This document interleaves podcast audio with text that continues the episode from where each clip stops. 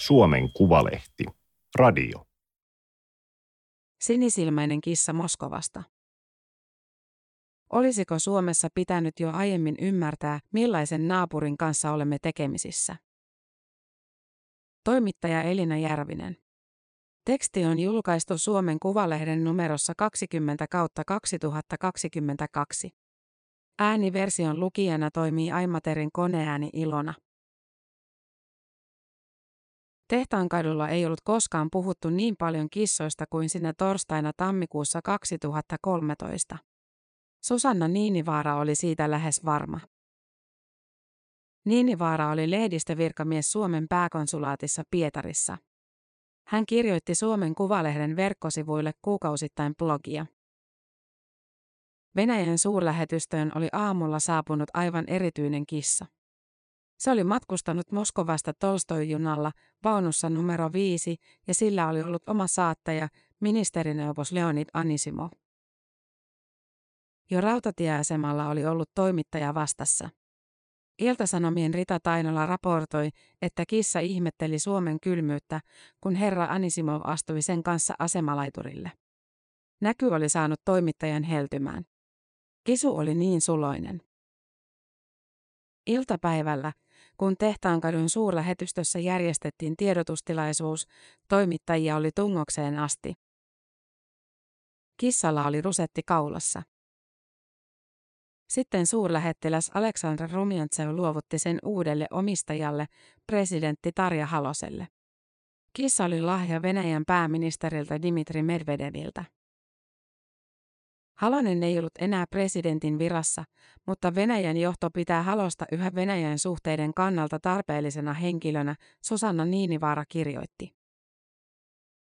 Medvedevillä itsellään oli samanlainen kissa, ja Mihail Gorbatsovillakin oli aikanaan ollut kissa. Putin ei ole kissamiehiä, Niinivaara kertoi.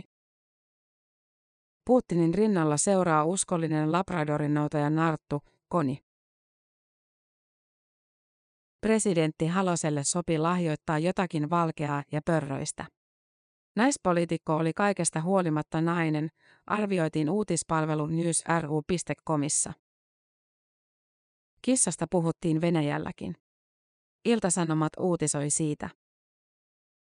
Miesjohtajille annettiin vahvoja ja aggressiivisiakin eläimiä, psykologian asiantuntija totesi Kommersant FM radiokanavalla. Mutta nyt Medvedev päätti antaa naiselle jotain kotoesaa. Pääministeri Medvedev näytti hänkin lahjaa Facebook-sivuillaan ja viittasi haloseen. Tässä kuva tulevasta kissasta. Sinisilmäinen Neva Maskerade, Nevan naamiokissa. Valpas ja vahva rotu. Venäläisten suuri ylpeys.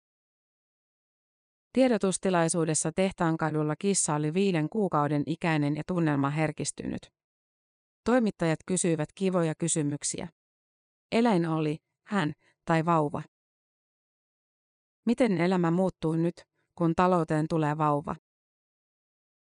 Onko valtakunnassa kaikki hyvin, kun maan ykkösuutinen on kissa? No en mä tiedä, Halonen vastasi, mutta siltä se vähän näytti. Ei ollut aivan tavallista, että valtionpäämies antaa toiselle lahjaksi kissan. Halonen sanoi, saatte hakea aika monta edeltäjääni ja edeltäjää tuolta toiselta puolelta, että olisi voinut ajatella. Mitä muuta se merkitsi kuin sitä, että naapurisuhteet olivat lämpimät? Oli luottamusta, oli yhteyttä, oli erityisasemaa. Tammikuussa 2013 ja pitkään sen jälkeenkin. Niin me Suomessa halusimme ajatella. Tosin ne eivät aivan kaikki. Hannu Himanen oli silloin jo Moskovassa alkuvuonna 2013. Hän oli aloittanut suurlähettilänä edellisenä keväänä. Kissan matkasta hän ei tiennyt, sillä suurlähetystö ei käsitellyt asiaa millään tavalla. Hän oli kyllä ollut paikalla, kun Medvedev oli ensimmäisen kerran näyttänyt Haloselle kuvaa kissasta. Se oli tapahtunut kalastajatorpalla Helsingissä. Halonen, entinen tasavallan presidentti, oli tullut tapaamaan Medvedeviä, joka oli Suomessa työvierailulla. Kahvipöydän ääressä oli katsottu kuvaa. Nyt presidenttinä oli Sauli Niinistö. Venäjällä kolmannen kautensa aloittanut Vladimir Putin. Tämä oli saanut kevään presidentin vaaleissa lähes 64 prosenttia äänistä heti ensimmäisellä kierroksella. Kymmenet tuhannet olivat kokoontuneet mielenosoituksiin. Syyskuussa Himanen oli luovuttanut Putinille valtuuskirjeensä. Normaalin tavan mukaan ojentanut sen kuoressa suoraan presidentin käteen. Sen jälkeen hän oli mukana aina, kun Suomen presidentti vieraili Venäjällä. Hän osallistui viralliseen ohjelmaan ja keskusteluihin ja istui aterioilla. Tuolloin, kymmenen vuotta sitten, Putin oli huumorintajuinen ja lempeän oloinen. Ainakin hän jätti itsestään tällaisen vaikutelman. Tosin joskus hän saattoi vetää jonkun virkamiehen sivummalle ja antaa ohjeita, ja silloin Himanen huomasi, että olemus muuttui. Kenellekään ei jäänyt epäselväksi, kuka oli isäntä talossa. Eikä Himanen jättänyt huomiotta, että Putin oli taustaltaan tiedusteluammattilainen. Se, mitä hän näytti, ei ollut sitä, mitä hän oikeasti oli. Tuskin kukaan länsimainen poliitikko sivuutti tätä. Moskovan vuosina, niitä oli neljä, Himaselle kävi erityisen selväksi eräs seikka. Suomella ei ollut mitään erityisasemaa. Ei ollut koskaan ollutkaan. Tai kenties joinen kylmän sodan kausina. Kun Suomi oli ainoa kapitalistinen maa, jolla oli korrektit ja ystävälliset välit Neuvostoliittoon. Neuvostoliiton kannalta hyvät välit. Mutta 1990-luvun jälkeen Venäjän aikana tällaisella ajattelulla ei ollut mitään perustaa. Hämmentävän monilla on ollut sellainen käsitys, siis jopa kokeneilla poliitikoilla ja asiantuntijoilla, Himanen sanoo. Hänestä poliittista karttaa pitää katsoa Moskovan näkökulmasta. Silloin Suomi asettuu omalle paikalleen, palaksi pohjoista Eurooppaa ja Itämeren piiriä. Turvallisuuspoliittisessa mielessä kiinteäksi osaksi länttä, niin kuin Ruotsi. Itsenään Suomen ulkopoliittinen merkitys on ollut Venäjälle vähäpätöinen. Moskovasta katsottuna ajattelua ei dominoi Venäjän ja Suomen kahdenvälinen suhde. Himanen muistaa kerran, jolloin Venäjän asevoimien komentaja Nikolai Makarov vieraili Helsingissä. Siitä on kymmenisen vuotta.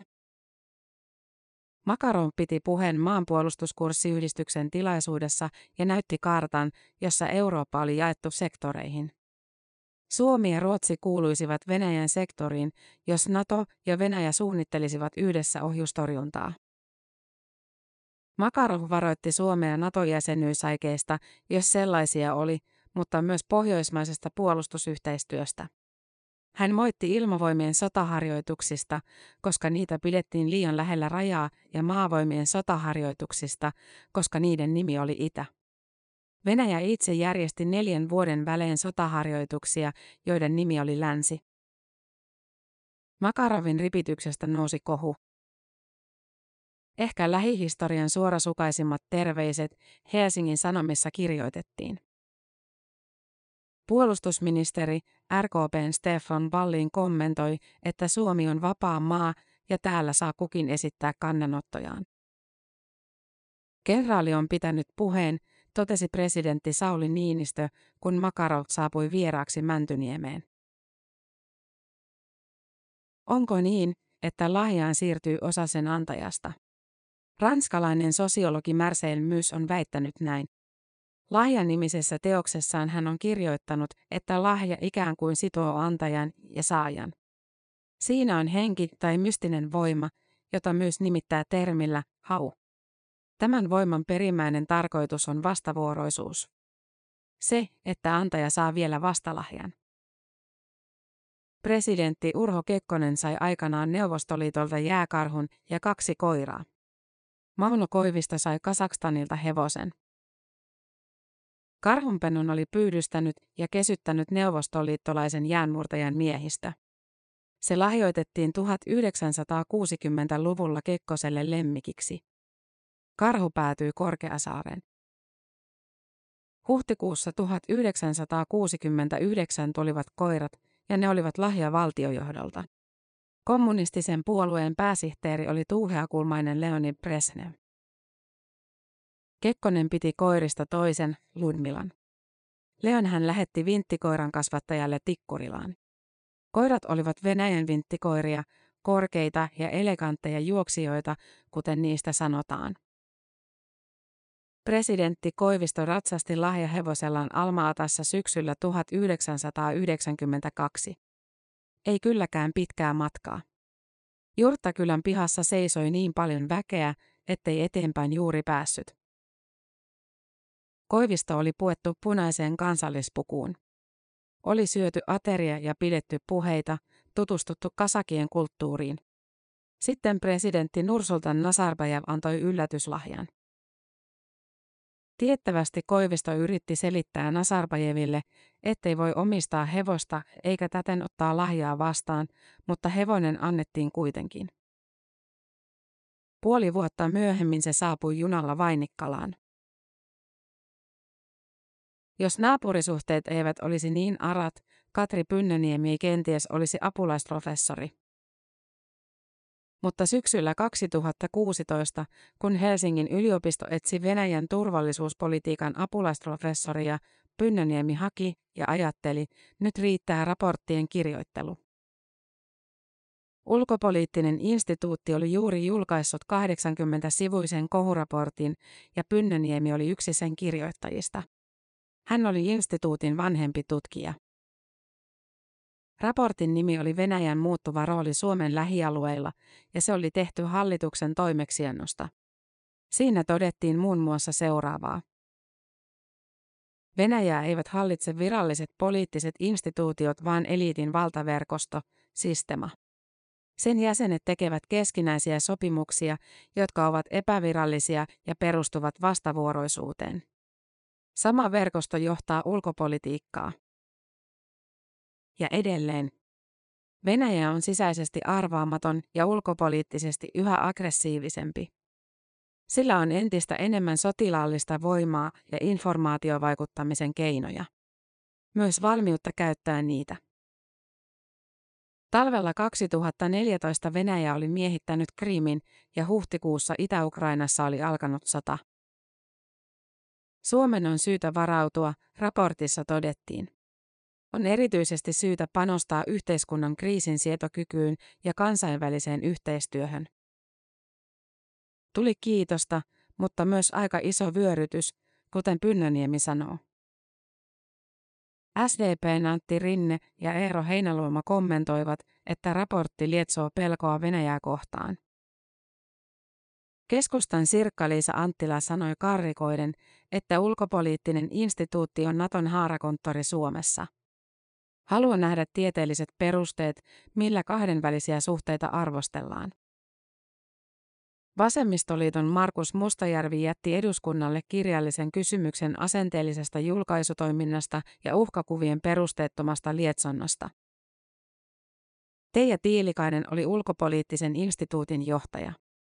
Hän puolusti tutkijoitaan, myös Venäjää täytyy voida tutkia normaaleilla tieteen pelisäännöillä. Nyt kun keskustelu on niin toisenlaista, on suorastaan vaikea palauttaa mieleen tuota aikaa, Pynnöniemi sanoo. Ehkä hän olisi hakenut professorin paikkaa joka tapauksessa. Niitä tulee haettavaksi kerran 60 vuodessa. Sitä paitsi professorinakin hän kirjoittaa raportteja mutta turhautunut hän oli. Tutkijoiden pätevyyttä oli epäilty perustavalla tavalla. Että kirjoittaisimme tietyllä tavalla Venäjästä pelotellaksemme ihmiset NATOon tai muuten vain olisimme epäpäteviä. Vastaanotto oli hyvin toisenlainen, kun hallitus huhtikuussa 2022 julkaisi selonteon Suomen ulko- ja turvallisuuspolitiikasta. Venäjä oli osoittanut, ettei se kunnioita valtioiden suvereniteettia ja alueellista koskemattomuutta. Suomen tilanne oli vakavampi ja ennakoimattomampi kuin kertaakaan kylmän sodan jälkeen. Suomettumisen päätepiste. Kysyi Ylen politiikkaradio. Tomi Huttunen sanoo pari sanaa kissasta. Ei lahjakissasta erikseen, vaan kissoista yleensä. Huttunen on professori Helsingin yliopistossa, kuten Pynnöniemi, mutta hänen alansa on venäläinen kulttuuri ja kirjallisuus. Venäläiselle kulttuuriväelle kissoilla on erityinen merkitys. Kirjailijat ja runoilijat ovat mielellään kuvauttaneet tai maalauttaneet itsensä niiden kanssa. Runoilija Joseph Proskin väitetään sanoneen, kissaa ei kiinnosta, vaikka vastassa olisi kommunistisen puolueen propagandaosasta. Se ei välitä Yhdysvaltain presidentistä, onko sellainen olemassa vai ei. Miksi minä olisin kissaa huonompi? Brolski kyllä karkotettiin Neuvostoliitosta 1972. Hän päätyi Yhdysvaltoihin ja sai vuonna 1987 Nobelin kirjallisuuspalkinnon. Huttunen on tutkinut Suomen ja Venäjän kulttuurisuhteita 1810-luvulta lähtien. Hän sanoo, että joiltain näköharhoilta olisi ehkä vältytty, jos olisi ymmärretty, miten juuri kulttuurisuhteet ovat syntyneet ja kehittyneet. Jos olisi nähty, mitä tapahtui 1990-luvulla ja myöhemmin 2000-luvulla. Tai olisi ainakin enemmän edellytyksiä ymmärtää, mitä tapahtuu nyt.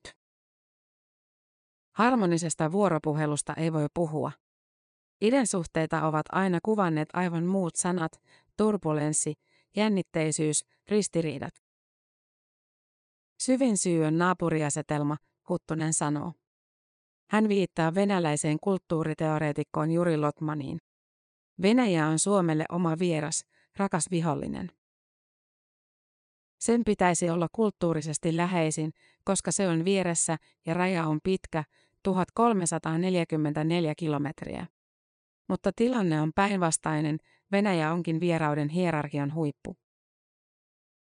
Kun raja ylitetään, ei siirrytä asteittain toiseen, eksoottiseen kulttuuriin, vaan siinä ollaan saman tien. Venäjä edustaa meille sitä, mitä vieras on. Tämä selittää niin voimakkaita ilmiöitä kuin ryssäviha esimerkiksi, Huttunen sanoo. Toki Ruotsi on naapuri myös ja Norja, mutta suomalaisten xenofobia, vieraan pelko, näkyy eniten suhteessa Venäjään. Se nostaa ajoittain päätään kautta historian ja ilmenee tavallaan nytkin. Ilmenee niin, että yleislänsimainen Venäjän eristäminen saa Suomessa aikaan valtavan emotionaalisen reaktion, joka kohdistuu venäläiseen kulttuuriin. Tietenkin Venäjä on valtiollisena aggressorina syypää siihen, että näin tapahtuu. 1990-luvussa oli jotain, mitä Putin myöhemmin kauhistui. Se oli vapaa. Horisontaalinen, kuten Tomi Huttunen sanoo. Taiteen ja yhteiskunnankin ilmiöt elivät rinnakkain ja kilpailivat keskenään. Oli monta todellisuutta eikä yksi noussut toista paremmaksi. Neuvostoliitto oli hajonnut ja vanhat instituutiot luhistuneet. Kulttuurisuhteita hoidettiin henkilökohtaisilla kontakteilla. Tai jos jokin Suomen Pietarin instituutti olikin, se tarkoitti käytännössä Jukka Mallista, joka kulki matkalaukkunsa kanssa Pietarin ja Helsingin väliä ja kuljetti tekstejä. Suomentaja Jukka Mallinen oli instituutin toiminnanjohtaja. Venäläinen kirjallisuus oli kokeellista, uudella tavalla rakennettua. Vladimir Sorokin, jota sittemmin pidettiin lähes profeetallisena kirjailijana, oli kirjoittanut romaanin Jono. Siinä ei ollut muuta kuin jonossa seisovien ihmisten repliikkejä, yli 200 sivua. Toverit, eikö siirretä jonoa tuonne? Miten? Siirretään jonoa ja juokoot kaikki kaljaa. Kätevää ja järjestys säilyy. Todellakin. Sinulla kundin leikkaa. Jukka Mallinen suomensi kirjan vuonna 1990. Kurja 1990-luku, Puuttiin luonnehti. Sekasorron aikakausi. 2000-luvun mittaan hän ryhtyi laatimaan aivan toisenlaista kertomusta. Vertikaalia. Järjestelmää, jossa on selvä hierarkia. On pyhin ja tärkein.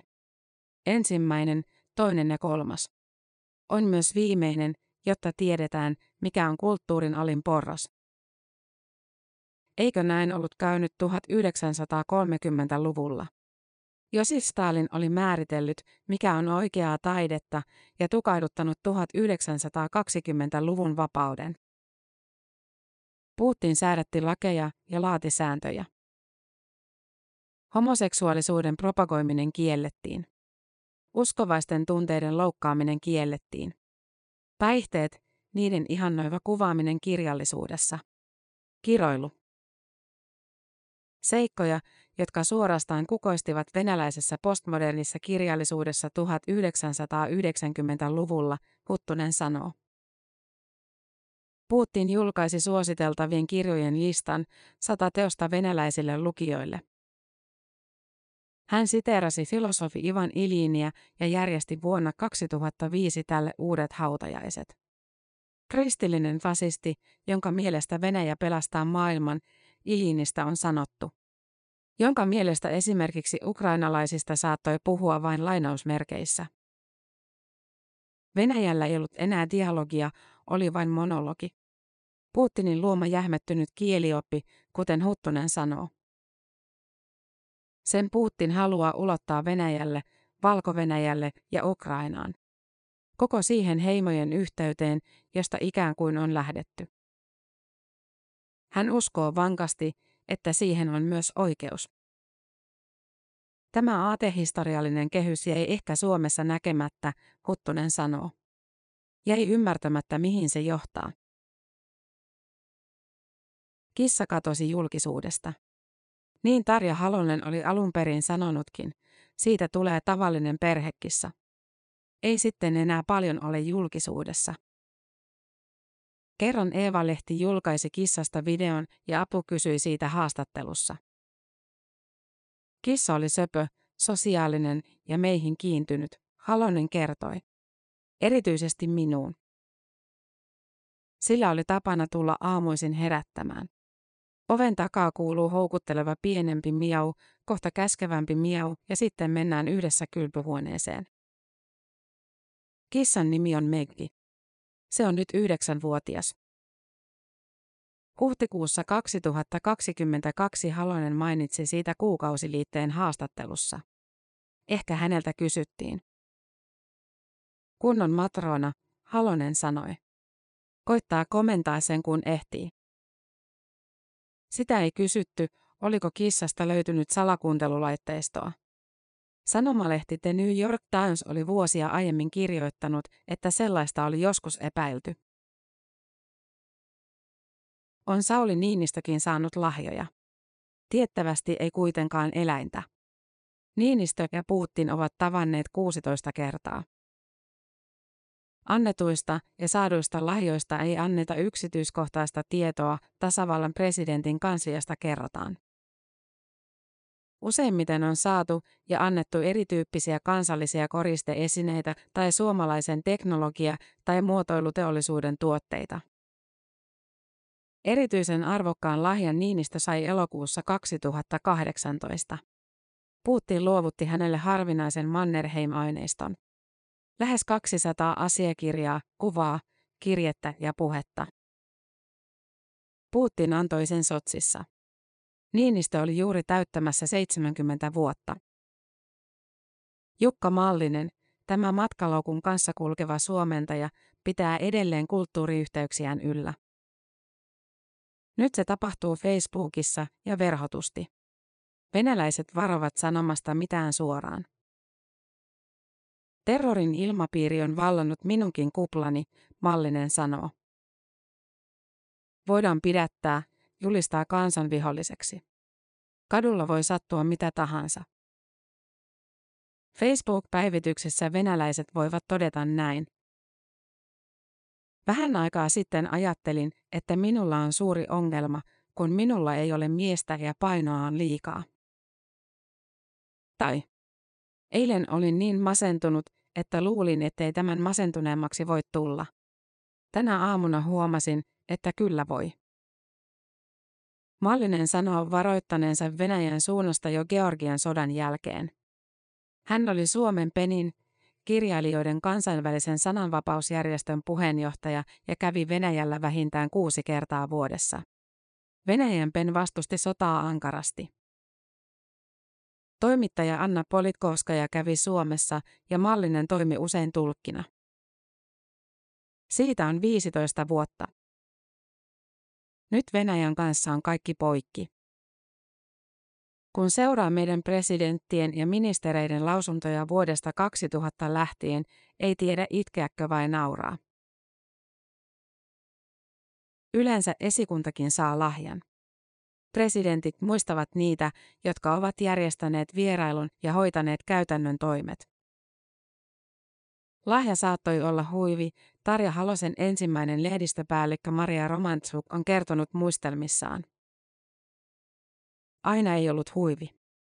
Kun Putin kävi marraskuussa 2006 Helsingissä, Romansov sai valokuvan vakavailmeisesta miehestä, joka katsoo viistosti oikealle. Se oli lähikuva Putinista itsestään. Kehyksissä oli Venäjän kotka ja takana tuki. Niin, että kuvaa saattoi pitää pöydällä. Enää Romansukilla ei ole kuvaa. Helmikuun 24. päivän iltana 2022 hän pani olohuoneensa takkaan tulen ja poltti sen. Tämä oli Suomen Kuvalehden juttu Sinisilmäinen kissa Moskovasta. Ääniversion lukijana toimi Aimaterin koneääni Ilona. Tilaa Suomen Kuvalehti osoitteesta suomenkuvalehti.fi kautta tilaa.